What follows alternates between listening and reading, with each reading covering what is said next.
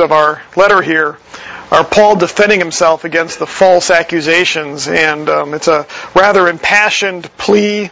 Dustin and I were talking just briefly this morning that it's kind of fluid in so many ways in this first 7 chapters. You know, a book like Romans is very structured, you know, where it's kind of easy to study, hard concepts, but easy to study and present, and even some historical narrative sometimes is kind of, you know, it's real orderly and stuff. And this has been a challenge with these first 7 chapters of 2 Corinthians, because Paul is just being very passionate. He's defending himself. He uses some run-on sentences, and he kind of blurs one topic sort of into the next, and he sort of introduces something and then comes back to it, and it makes it rather difficult sometimes to sort of put that together, to present it and do something with it. And this morning, he does something that sort of steps aside from his defense to some degree, but it serves a purpose. So we're only going to look at chapter 2, verses 5 through 11, a small section. We're not going to talk much about Paul's defense today, because this is a bit of an aside, but it's part of his defense, and I think it also serves as an example to them.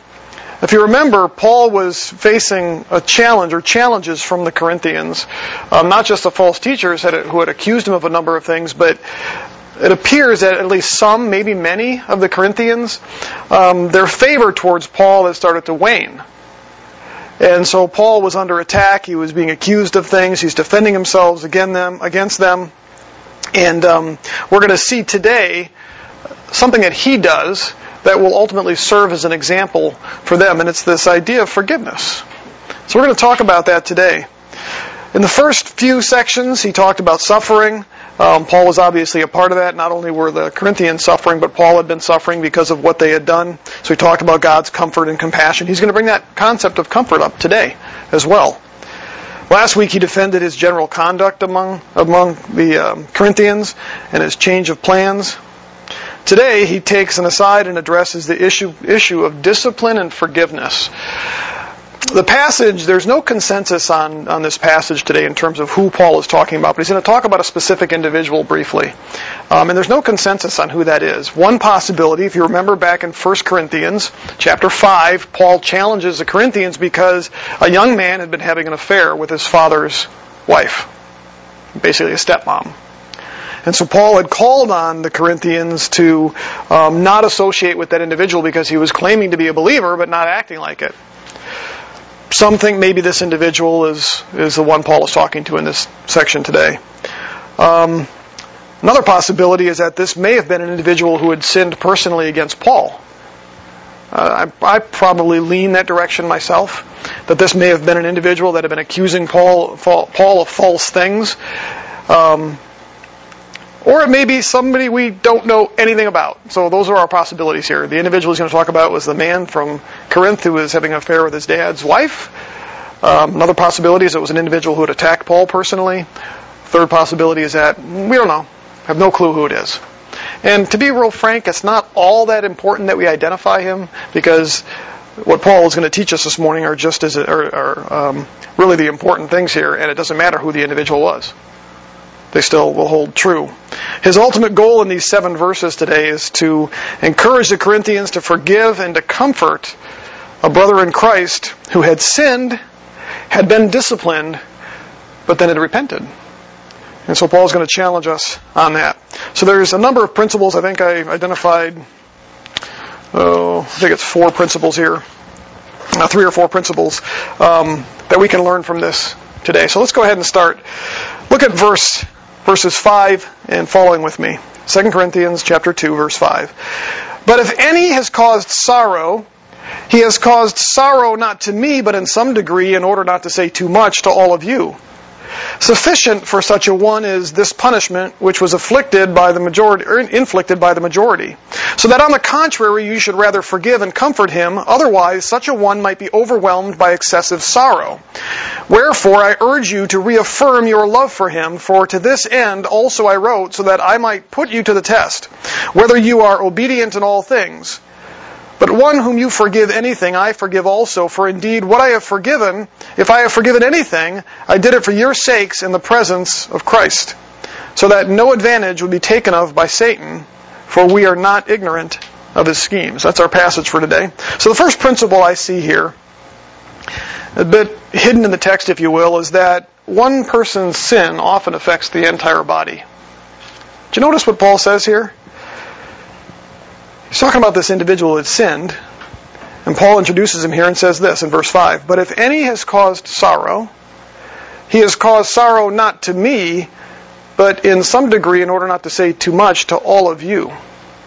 We don't really know what his offense was that he committed, but some of the language suggests that the individual sinned against Paul specifically, because a little bit later he kind of mentions some things, but notice he says, not to me initially here. It's better understood as not only to me, or not to me alone. In fact, some other translations translate it that way.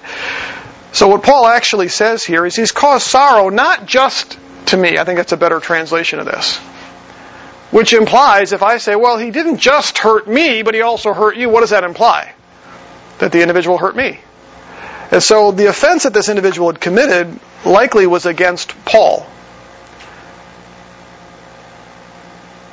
Notice he also says that it's not to me alone, or not only to me. Paul makes the point that this individual had harmed not just him, but also the church body as a whole. And so we see in here a principle that is often very true, that one person's sin isn't just usually borne by him, but that also hurts other individuals. Sometimes, obviously, if it's a sin against another individual, that's obvious to us, right? But have you ever thought about how your sin might actually affect the body as a whole? In this case, Paul says that it brought sorrow or grief to the body as a whole.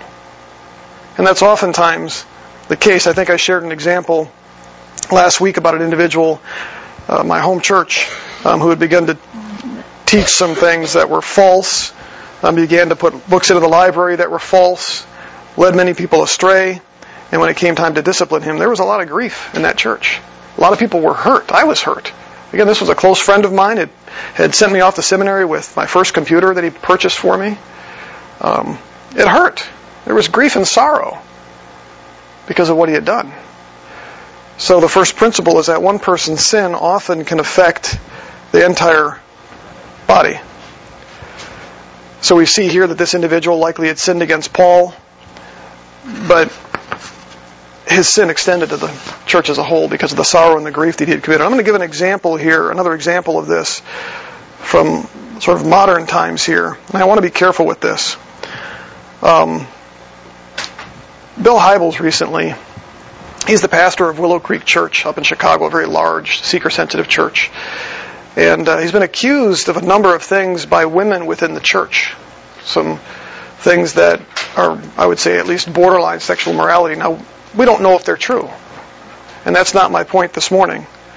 It's not to accuse him or to suggest that he's guilty. My point is this, that there are a lot of people, just because of that, that are hurt. That is a hurting church right now.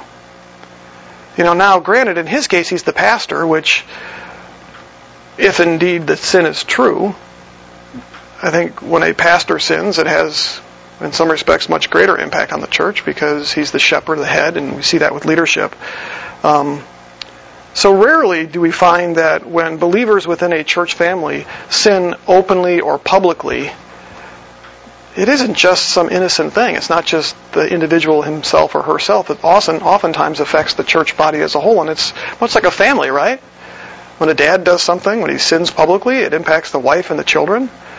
And so that's the first thing that we can see in this passage here, is that oftentimes our individual sin can have an impact that extends far beyond just us or the individual maybe that we sin against. It can affect the whole church family, the whole church body. Second principle we're going to find a little bit later here in verse 6. It says this, "Sufficient for such a one is this punishment which was afflicted by the majority." Let me state it this way. Church discipline is intended to bring about repentance and restoration. You know, it's interesting because in different times in church history, we can see how Christians sometimes respond with discipline as a form of, I'll call it, punishment. We watched The Crucible the other night. It's about the Salem Witch Trials. It was a play that had been written back in the 1950s using the Salem Witch Trials as an allegory about what was happening with chasing down communist spies in the United States here. It's kind of interesting, but the whole point is that they use the Salem Witch Trials, but if you remember the Puritans and how they responded, you know, somebody's accused of witchcraft and they hang them. I mean, it was that simple, you know? She's a witch, and so you hang her, you know? Now, granted, there were, I think, 20 people, is that right, Kimberly? I think 19 or 20 people that were hung, 150 that had been accused. But I think the movie actually fairly accurately portrayed the way that church discipline was wielded within some sects of S-E-C-T-S, some sects of Christianity, and oftentimes we kind of see it that way. But see, church discipline is actually something that's designed to bring about repentance and restoration of an individual. You notice here that Paul actually says that this punishment was sufficient. We'll touch on that in a little bit here. But he says here, which was inflicted by the majority. Basically what had happened was Paul had asked the Corinthians, had encouraged them to treat this individual in a specific way, to bring about repentance and restoration. We don't know exactly what that was, but if you look at 1 Corinthians chapter 5 with me, 1 Corinthians chapter 5.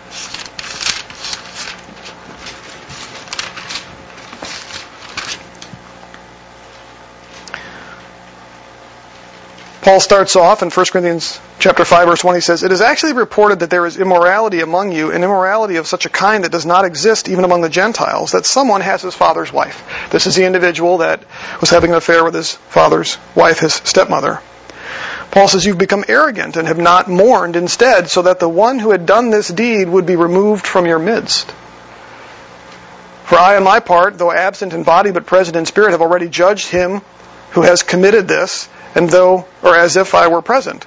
In the name of our Lord Jesus, when you are assembled, and I with you in spirit, with the power of the Lord Jesus, I have decided to deliver such a one over to Satan for the destruction of his flesh, so that his spirit may be saved in the day of the Lord." Paul's thinking about restoration. His heart is that this individual would realize his wrong.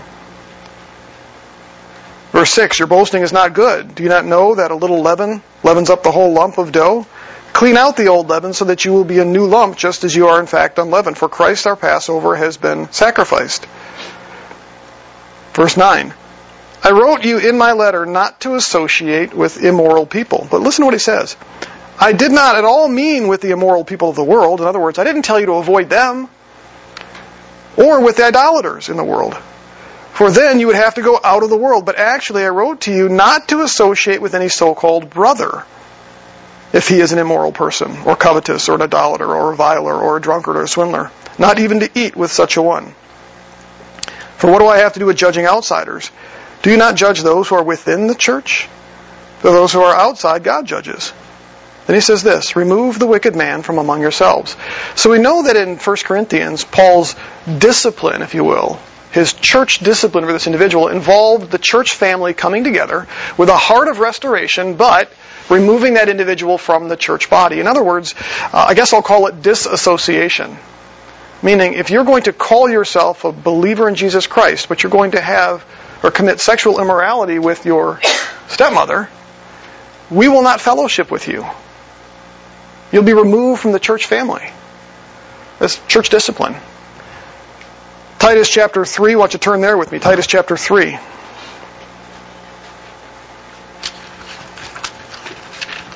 Titus chapter 3, verse 9.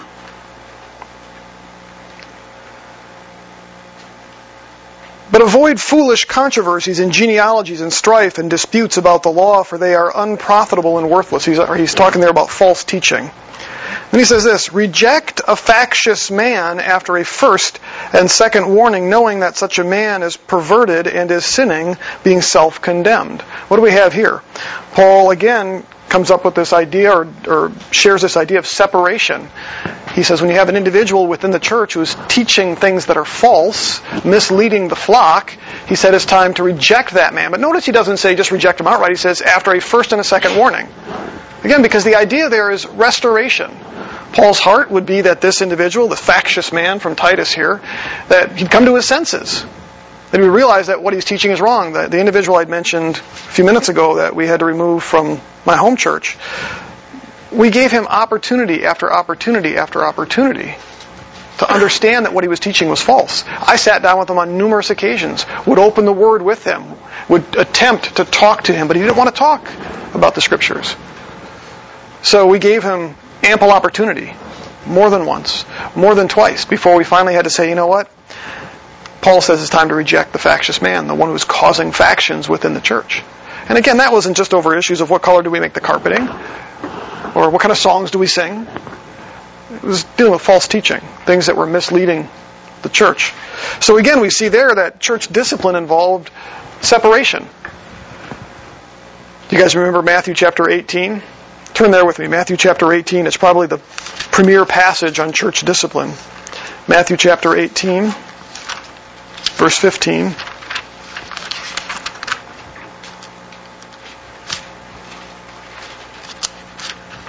Matthew chapter 18, starting in verse 15.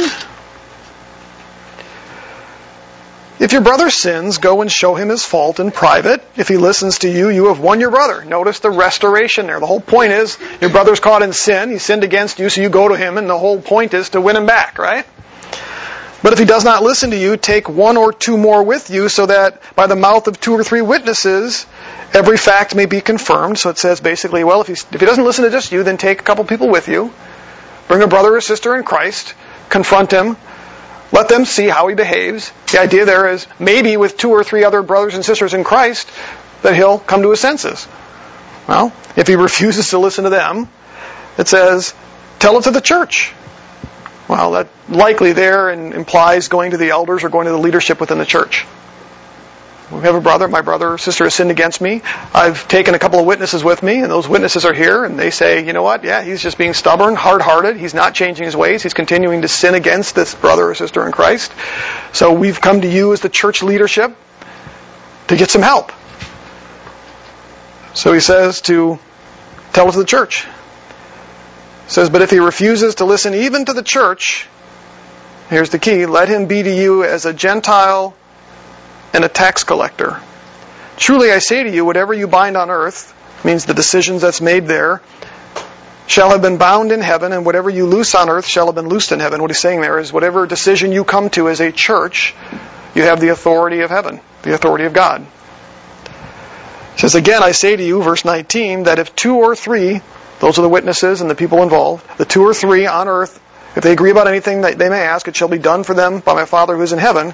For where two or three are gathered together in my name, I am there in their midst. In other words, what Jesus is saying is, if you follow this process, if you have a brother or sister that sins against you and you confront them, and they refuse to change, they refuse to repent or express remorse, then take two or three brothers or sisters with you.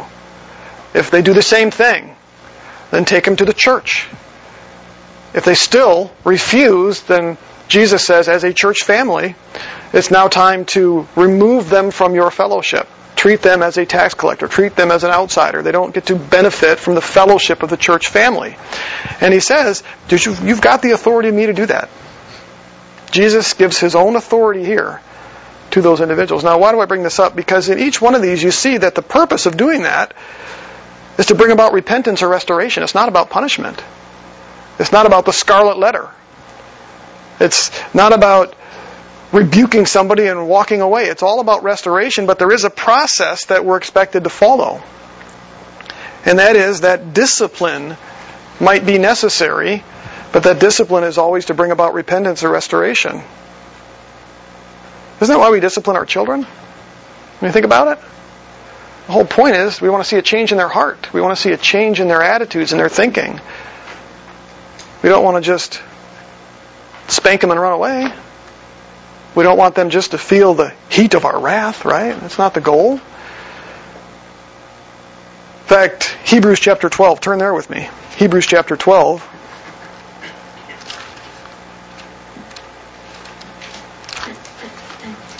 Hebrews chapter 12, verse 7. The author is writing about discipline, how God disciplines us. Says it, verse 7, it is for discipline that you endure. God deals with you as sons. For what son is there whom his father does not discipline?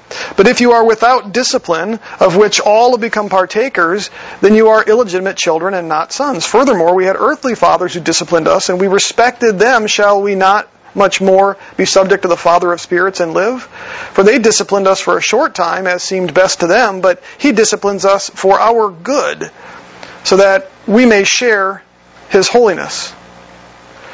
The point there is that the Lord disciplines us for our good and for our benefit, and that's the way that church discipline is supposed to work as well. Galatians chapter 6, Paul writes this, "Brethren, if anyone is caught in a trespass," or any trespass, in other words, any sin, "you who are spiritual," which means spiritually mature, "you who are spiritual, restore such a one in a spirit of gentleness, each one looking to yourself so that you too will not be tempted." You see the idea of restoration there again. So what's the point? Notice that Paul says, go back to 2 Corinthians chapter 5, notice that Paul's, the very first word in verse 6. What is that word? Paul says, "Sufficient for such a one is this punishment which was inflicted by the majority." That implies a number of things. The first is that it indicates that the discipline had been enough to bring about the individual's repentance. It had been sufficient. It did its job. The second thing that it implies is that it was time for the discipline to end. And I think that's key to our text today. It was sufficient because it brought about the individual's repentance. And second, it indicates that it was time for the discipline to end. Look at verse 7. "So that on the contrary, you should rather forgive and comfort him, otherwise such a one might be overwhelmed by excessive sorrow." Third principle I think we can draw from this is that love and forgiveness are expected when repentance is demonstrated. So Paul first tells us that sin within the church family affects the whole entire church family. He tells us, second, that church discipline then is intended to bring about repentance and restoration for the individual and healing. The third thing is that time comes when love and forgiveness are expected by the church family and by individuals when that individual repents and it's demonstrated. Notice Paul calls on them to forgive and to comfort their brother, it says. "So that on the contrary, you should rather forgive and comfort." Those two are important. The most common Greek word for forgive means to send away.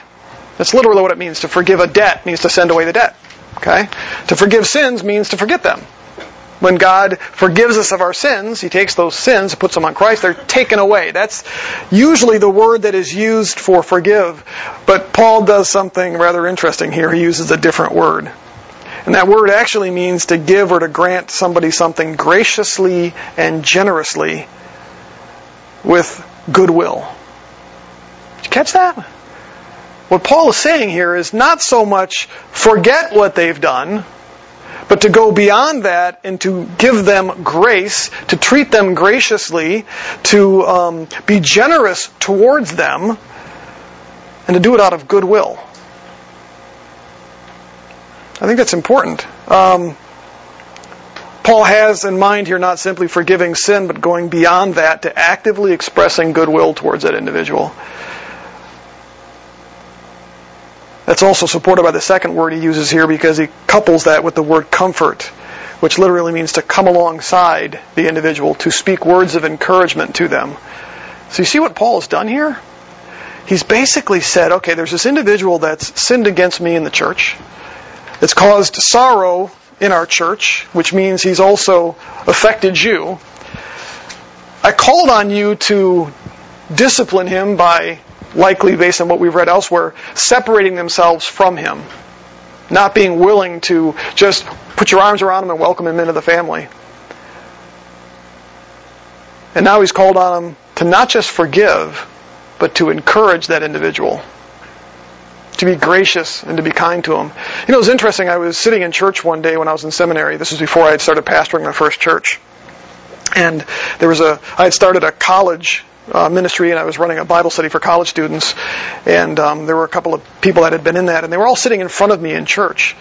And when the service had ended, the women that were all there in front of me started talking about a male friend of theirs that had been a student at Grace, that had gone off and become a teacher. He'd gotten married, but was at this point committing adultery with another teacher. And so one of the women girls had shared that, "Had you heard about this?" And I was rather startled by the response, because the response was, "Oh, that poor guy! I can't believe!" And I just, I want to call him. And do you have any contact information so I can get in touch with him and tell him how much we're praying for him and how bad we feel for him? And I'm listening to this. I'm thinking, did I just hear this right? This guy committed adultery against his wife, who happened to be a friend of yours, and the only thing you're talking about here is how bad you feel for him. And so I kind of spoke up and I said, "Guys, why do you feel so bad for him?" "Oh, because we just can't imagine what he's gone through." Like, how come you're not talking about his wife? How come you're not talking about maybe somebody holding his feet to the fire? I mean, obviously we should want this guy restored. But it was just interesting. The perspective was completely warped. There was no concept, and they actually thought I was being somewhat offensive by suggesting that maybe what he needed was some good discipline from his fellow brothers or sisters in Christ to bring him to his senses. He was still committing adultery. It's not like he had done it, confessed, and that's why they were hurting for him, because what's he going to do? And we feel so bad for him. And I was puzzled by that, because Paul says don't associate with a brother who does that. They might have done him more had they thought more biblically on that.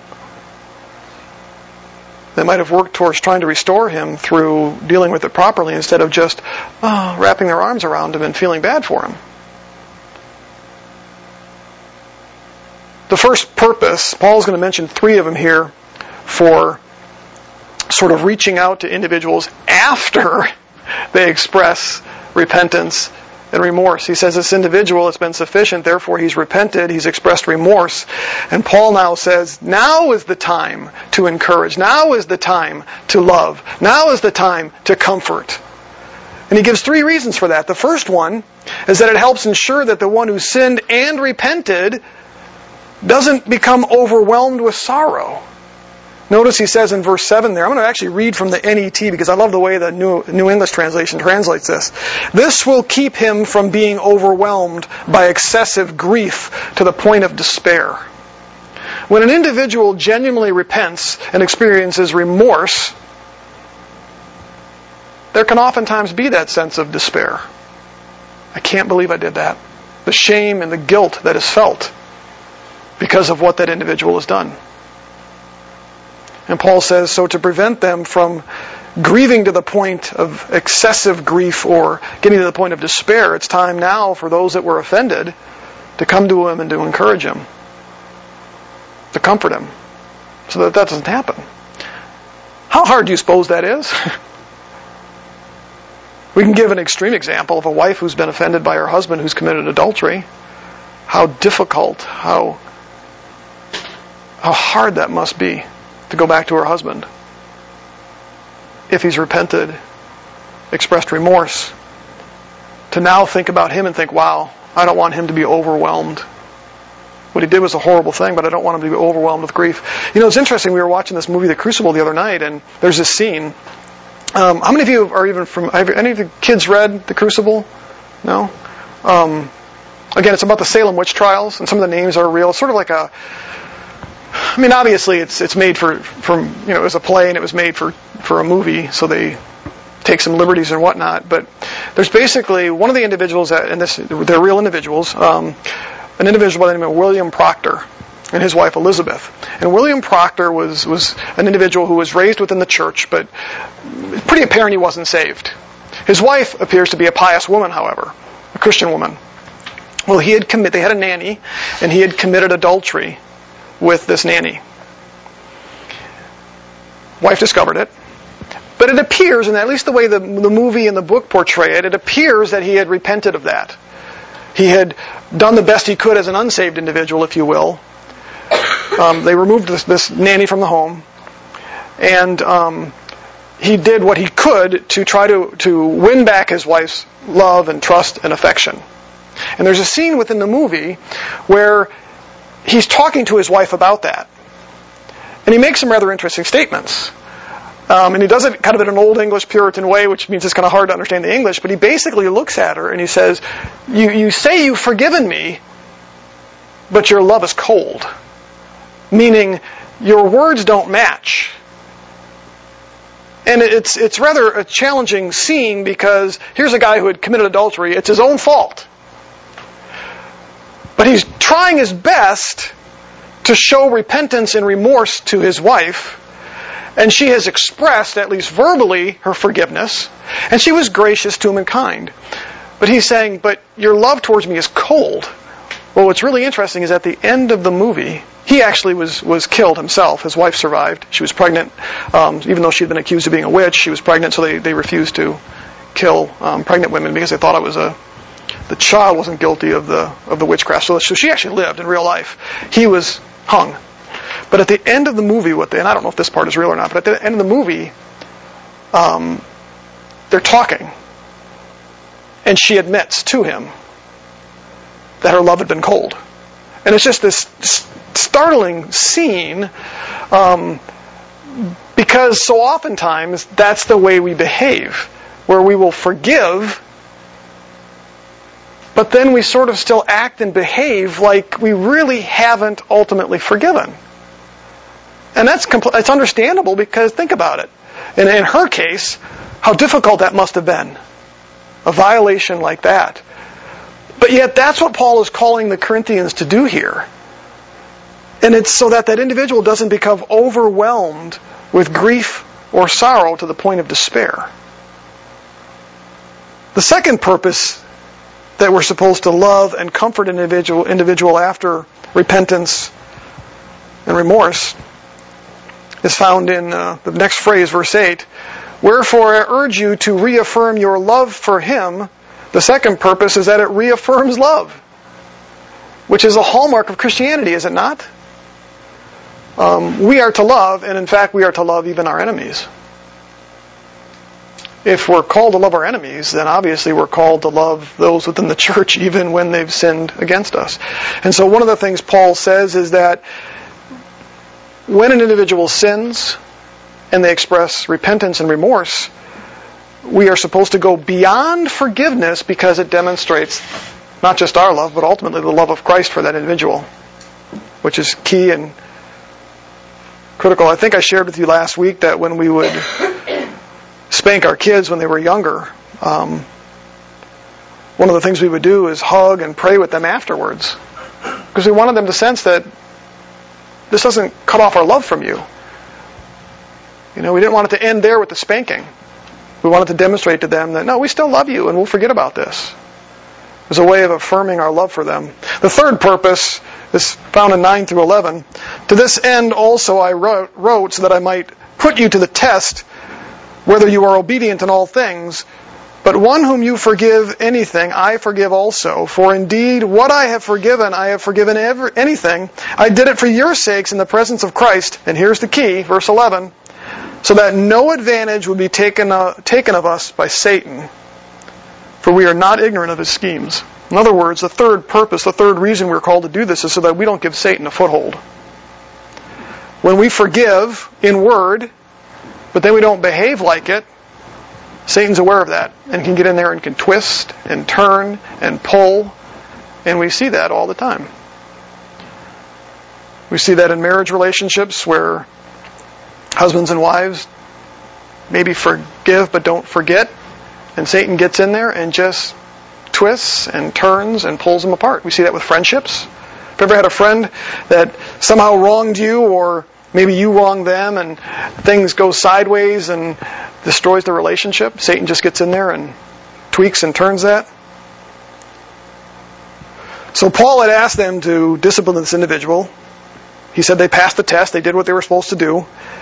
But then he calls on them now to go beyond just forgiveness, to love and to comfort, to encourage. Remember the word there, paraclete. It's the idea of coming alongside to encourage.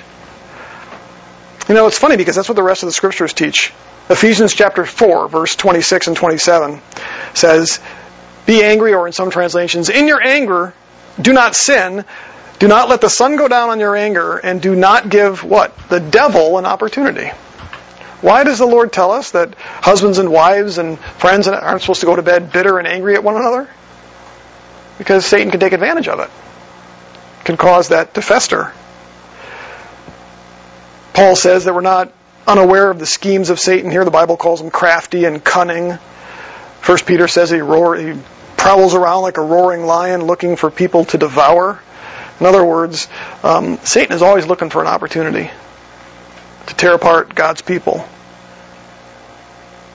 And when we refuse to not only forgive, but to ultimately engage in encouragement and love towards a brother or sister who's repented, we open the door for the enemy to then devour and destroy. But when we forgive and encourage and love, we slam that door shut, do we not? So what do we do with all of this? Again, Paul kind of takes an aside. What I find striking about this is this individual had sinned against Paul. The Corinthians had sinned against Paul. And we have this discussion of how to respond when people sin, are disciplined, repent, express remorse. And Paul says here in the text that he had already forgiven this individual for their sakes, meaning the Corinthians. He did it as an example.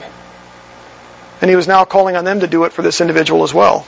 So in the midst of Paul himself being injured, being sinned against, being persecuted, being accused of all kinds of things, his heart and soul is still on the Corinthians and this individual. I wonder sometimes how many of us would have the same perspective. You know, when we're sinned against, we kind of go into this little mode of self-protection or what's best or right for us. And Paul's whole heart is on the Corinthians and on the individual who had sinned. His heart was with seeing this individual restored and not being overwhelmed with guilt or anything else. That makes me think, too, of how we as a church oftentimes respond to stuff like this. There's a number of different responses. I've already kind of mentioned one with these young ladies that I had seen at church. Oftentimes when we see sin within the church body or we see an individual who sins, sometimes we just ignore it. We think the issue will go away, don't we? It's no big deal. Let's forget about it, move on. Some see any form of corporate discipline as unloving or judgmental. That's another response. How can you do that to a brother or sister in Christ? That's just mean. You know, we got to love them. And that was kind of, when I had spoken up to these women that were in my Bible study, there was a couple of guys sitting off to the sides. I just think they were, if they would have had phones, it would have been playing on them. But they weren't all that interested. But as they sort of talked, when I had said, boy, I think there's a different perspective on some of this, they thought I was unloving by suggesting that maybe somebody needed to call them out. Well, who are you to judge him? Gee, I don't know. The Bible tells us that we ought to be doing something here rather than just putting our arms around him. So some think that corporate discipline or confronting a believer who's sinning, that's their issue. We should just stay out of it. We don't have the right to judge, you know. Judge not, lest you be judged, you know. Let him who's without sin throw the first stone. So we don't do anything, right? Still others are more than happy to point a finger, and I mentioned the Scarlet Letter before. I think Kimberly's mentioned that, how she, wouldn't you say you hated the book or something? You know, brand this woman with a giant S on her chest, you know. The Scarlet Letter.